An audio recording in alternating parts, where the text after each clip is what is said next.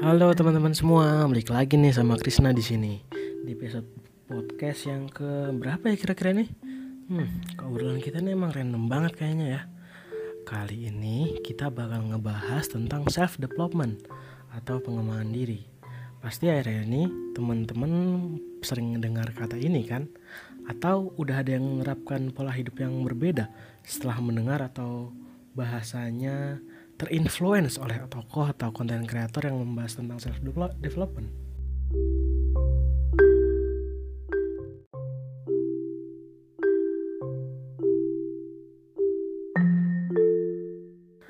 Kalau bicara tentang self development, pastinya nggak bisa lepas dari self improvement. Menurut Watt Smith, self improvement itu merupakan tindakan memperbaiki pikiran, kemampuan, maupun status individu berdasarkan upaya individu tersebut. Jadi teman-teman kalau kita mau berkembang yang harus berusaha tuh kita sendiri bukan orang lain atau juga kita nggak perlu ketergantungan sama orang lain. Nah self development ini memang sebuah kunci ya teman-teman buat kita bisa melakukan improve buat diri kita sendiri. Menurut teman-teman apa nih kegiatan yang bisa dilakukan sebagai sebuah self development?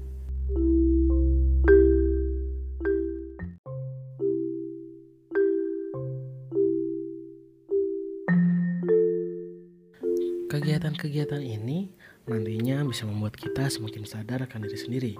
Uh, lalu juga apa lagi nih? Hmm, oh, dengan sadar kita juga meningkatkan kemampuan kita terus menerus teman-teman. Kalau misalnya punya kemampuan lebih, baik itu dari hard skill ataupun soft skill, itu tuh bakal gampang diingat oleh orang lain dan istilahnya bakal dipakai terus menerus untuk diserahkan untuk suatu tanggung jawab. Misalnya mengurusi sebuah event gitu ya. Nah, lalu kita juga dengan begitu punya tujuan yang jelas ke depannya seperti apa atau apa yang harus perlu di, kita kembangkan lagi. Tapi tidak lupa juga bahwa kita ini manusia, pasti punya salah dong. Nah kalau kita punya salah, itu harus mau dikritik. Jangan menjadi orang yang anti kritik karena itu akan menghambat kita untuk mengembangkan diri kita. Nah, kalau aku teman-teman melakukan self development itu dengan cara kegiatan berolahraga.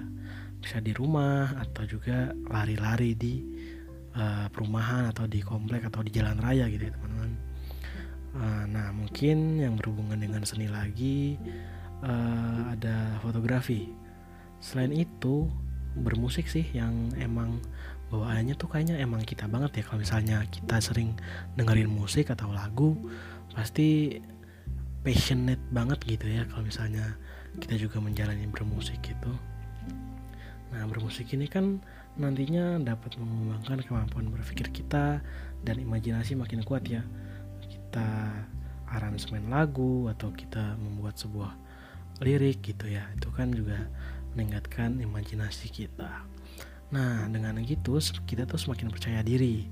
Dan kalau teman-teman tahu olahraga itu memperbaiki pola hidup loh teman-teman. Bisa mulai dari di kedisiplinan sampai pola makan sehat. Nah di sini itu tuh membuat aku sadar kalau ternyata semua itu bermula dari pikiran kita.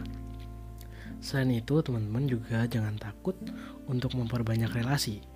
Yang paling gampang itu dicarinya kalau misalnya masih sekolah atau kuliah yang pasti ya dengan ikut kegiatan organisasi atau UKM atau juga mungkin kita bisa mencari di luar ya.